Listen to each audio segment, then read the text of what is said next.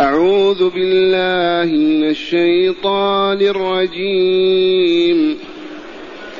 وأقم الصلاة طرفي النهار وزلفا من الليل. إن الحسنات يذهبن السيئات. ذلك ذكرى للذاكرين. واصبر فإن الله لا يضيع أجر المحسنين.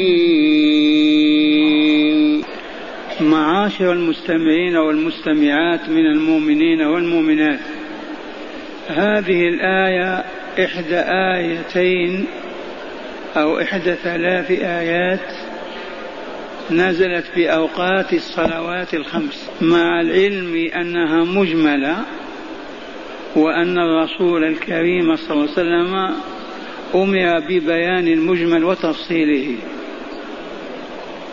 وفوق ذلك مما نعلم أن جبريل عليه السلام نزل من السماء بعد المعراج بساعات وصلى بالنبي صلى الله عليه وسلم حول الكعبة الصلوات الخمس كل صلاة في وقتها.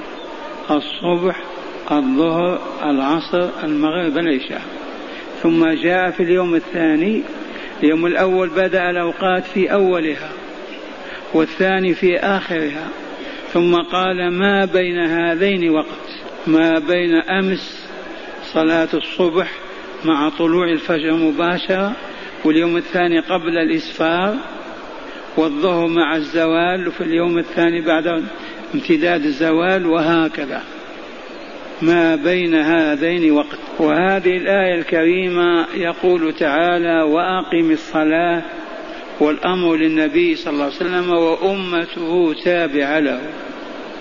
وإقامة الصلاة ليس أداء الصلاة بل أداؤه على الوجه الكامل الذي ما في نقص ولا زيادة ولا اعوجاج ولا انحراف.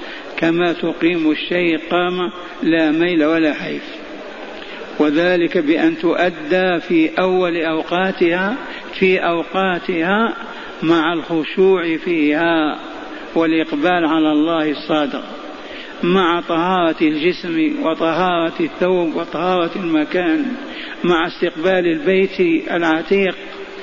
تؤدى بهذه الصورة كان قد تكون قد أقيمت على وجهها وأقيم الصلاة. والمراد من الصلاة هنا الصلوات الخمس كما علمتم. الصبح والظهر والمغرب والعشاء الصبح والظهر والعصر والمغرب والعشاء. وأقم الصلاة طرفي النهار. فسر أكثر أهل العلم والصحابة بطرفي النهار الصبح والظهر والعصر. الصبح أول النهار. النهار متى, متى يبتدي؟ بطلوع الفجر. النهار مبدأه طلوع الفجر. هذا الطرف الأول والطرف الأخير الظهر والعصر. طرفي النهار. وزلف من الليل الزلف جمع زلفة كغرفة وغرف. الساعة التي تلي الأخرى.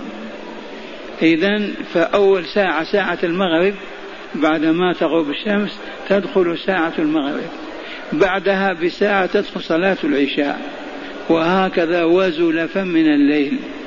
أي وساعات من الليل. فالآية إذا نص في بيان أوقات الصلوات الخمس. وآية من سورة الإسراء. ومن الليل فتهج أقيم الصلاة لدلوك الشمس إلى غسق الليل وقرآن الفجر إن قرآن الفجر كان مشهودا. ومن الليل فتهجد به نافلة.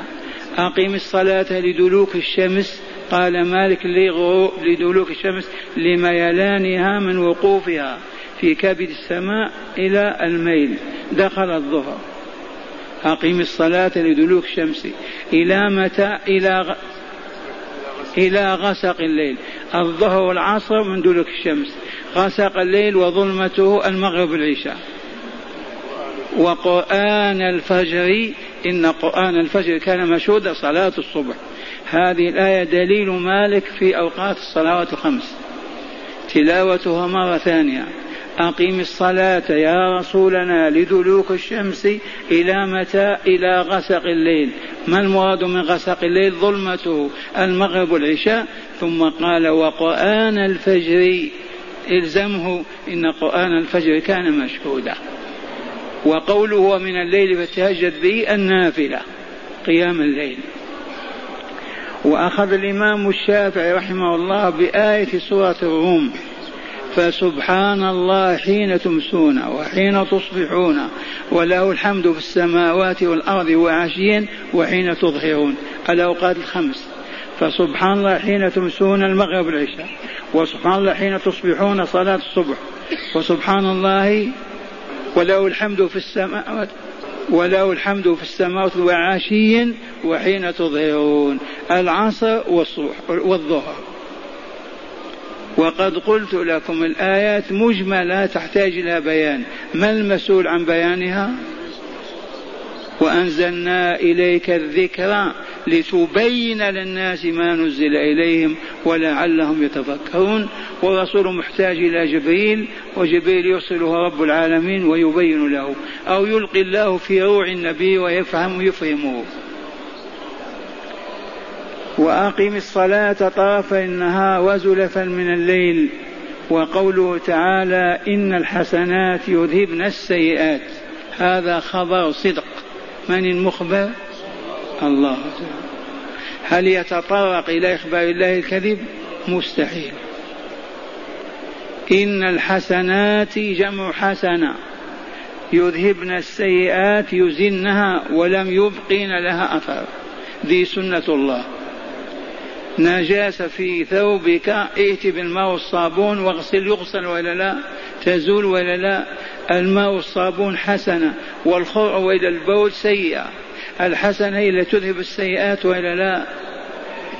إن الحسنات يذهبن السيئات. ما من مؤمن ولا مؤمنة يرتكب سوءا ثم يعقب عليه بحسنة إلا محاها الله عز وجل.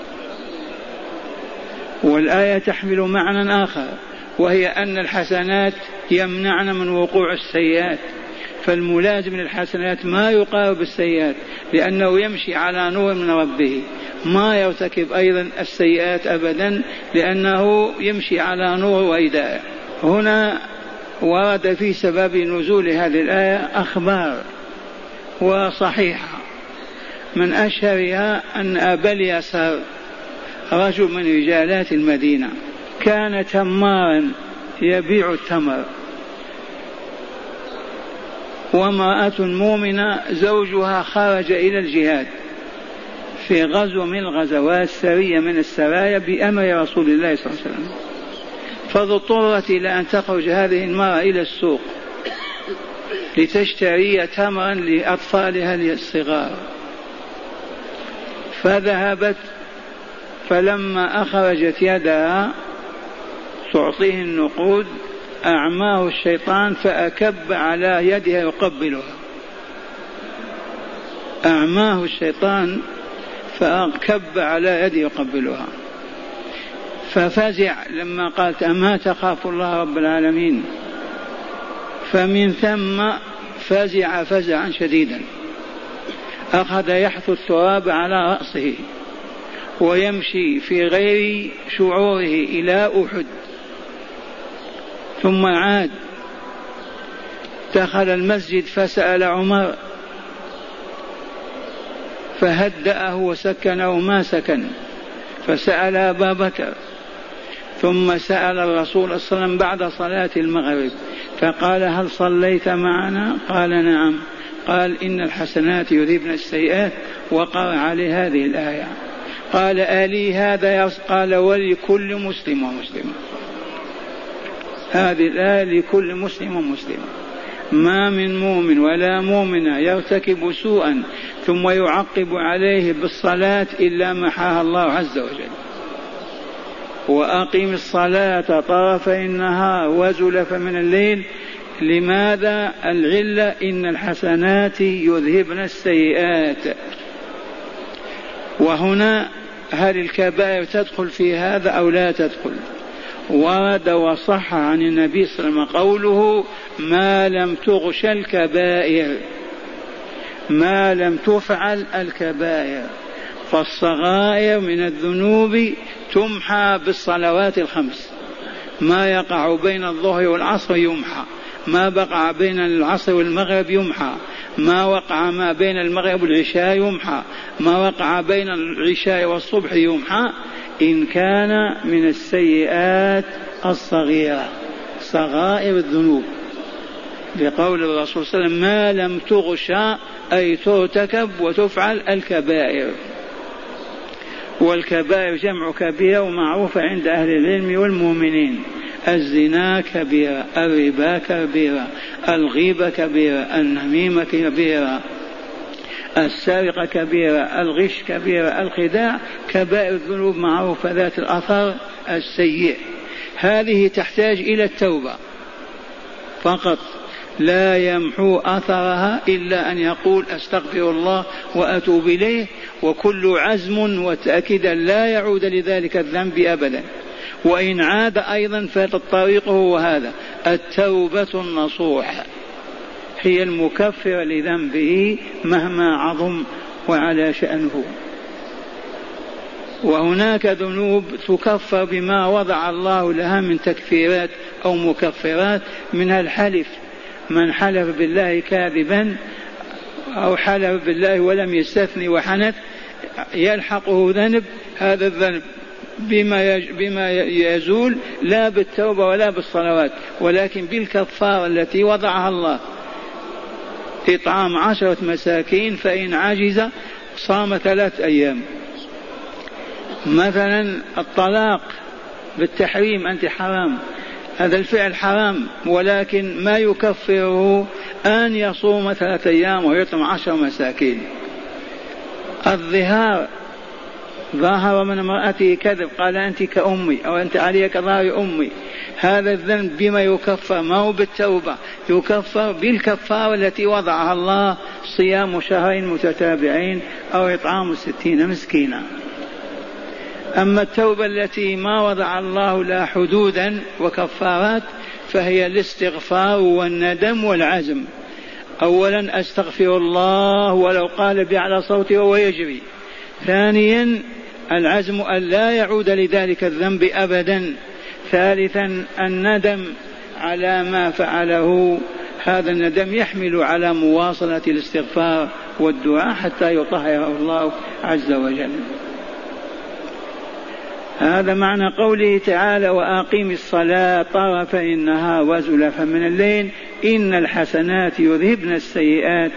ثم قال تعالى ذلك ذكرى للذاكرين. هذا ذكرى لمن وموعظة لمن؟ للذاكرين. أما الناسين أما الغافلين أما اللاهين أما المعرضين يجدون في هذا ذكرى قلوب مشغولة أرواحهم منوطة بأشياء أخرى مربوطة. لكن الذاكرين الله كثيرا والذاكرات هم الذين يجدون الموعظة بهذه. ومعنى هذا أن الآية تحثنا على أن نكون من الذاكرين. والله ما نغفل ساعة كاملة عن ذكر الله أبدا ولا حتى نصف ساعة ولا عشر دقائق ما استطعنا. فذكر الله بالقلب واللسان هو سبيل النجاة هو الطريق المحيي للقلب والنفس. ذكى لمن؟ هذا المذكور من إقام الصلاة وتكفير السيئات بها ذكى للذاكرين.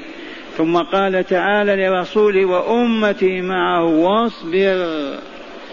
واصبر على ماذا؟ تقدم أن قررنا للأبناء والمؤمنات أن الصبر له ثلاثة مواطن. الموطن الأول الصبر على طاعة الله ورسوله. بفعل أوامرهما وترك نواهيهما وإن كان في ذلك مشقة أو قساوة أو تألم لا بد من الصبر فلا نفرط في فريضة ولا واجب ولا ولا أبدا ولا ما أوجب الله أو ما استحب فعله وانتدبنا إليه. ثانيا الموطن الأول عرفناه حبس النفس على ماذا؟ على الطاعة. ثانيا حبس النفس دون المكاره والمحرمات. نربطها ونحبسها بالحبال الواثقة حتى ما تقدم على كلمة سوء أو نظرة محرمة أو فعل سيء أو جريمة من الجرائم ترتكبها. حبسها حبسا شديدا. الموطن الثالث حبسها على ما تبتلى به.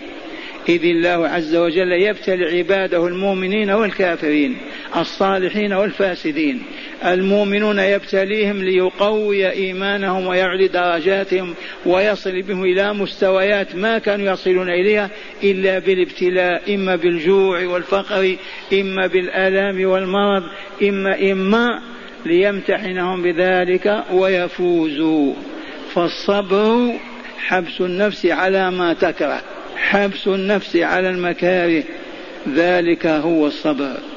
وأمر الله به رسوله والمؤمنين واصبر فإن الله لا يضيع أجر المحسنين.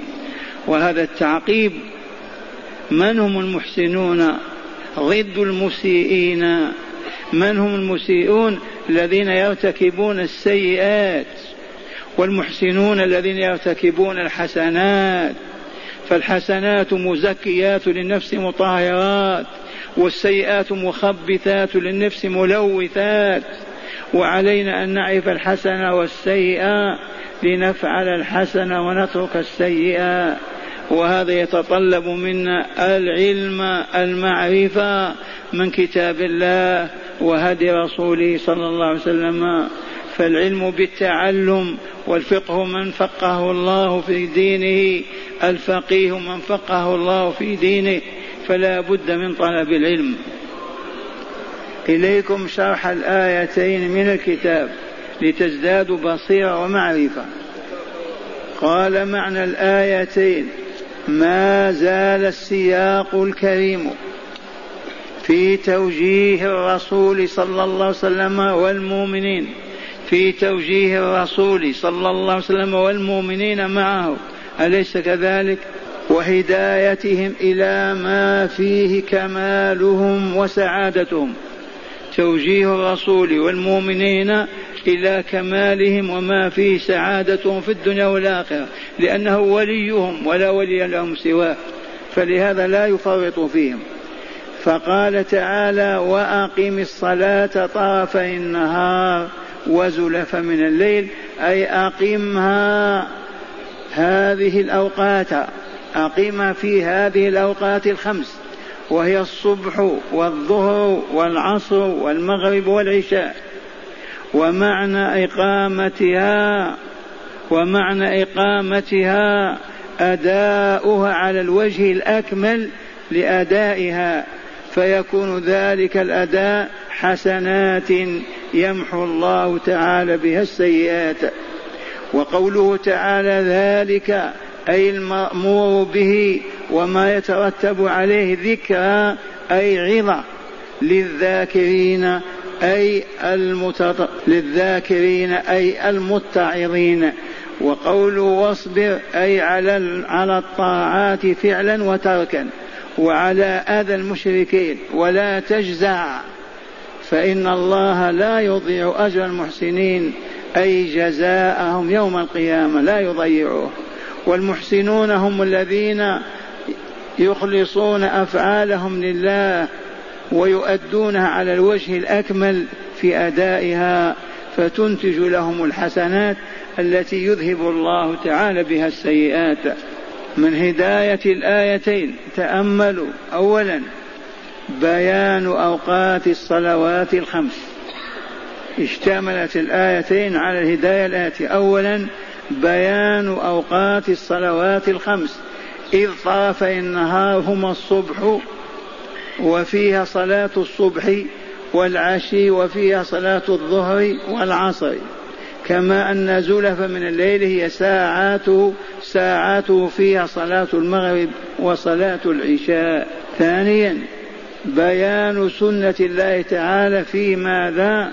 في أن الحسنة تمحو السيئة. وفي الحديث الصلاة إلى الصلاة كفارة لما بينهما ما لم تغش الكبائر. أعيد الحديث فاحفظوا. يقول صلى الله عليه وسلم الصلاة إلى الصلاة كفارة لما بينهما ما لم تغش الكبائر. والكبائر إذا غشيناها بما نكفرها بما نمحوها قولوا بالتوبة الصادقة النصوحة بيان سنة الله في أن الحسنة تمحو السيئة وفي الحديث الصحيح الصلاة إلى الصلاة كفارة لما بينهما ما لم تغش الكبائر ومعنى تغش ترتكب ويدخل فيها. ثالثا وجوب الصبر والإحسان وأنهما من أفضل الأعمال. وجوب الصبر والإحسان. عرفنا الصبر الصبر يكون في ثلاثة مواطن على الطاعة وعلى ترك المحرمات وعلى الأذى الذي يصيب المؤمن في بدنه أو في ماله يصبر ويحتسب. والإحسان الإخلاص للعمل وأداء على الوجه المطلوب كما شرع الله وبين سواء ذلك صلاة أو صياما.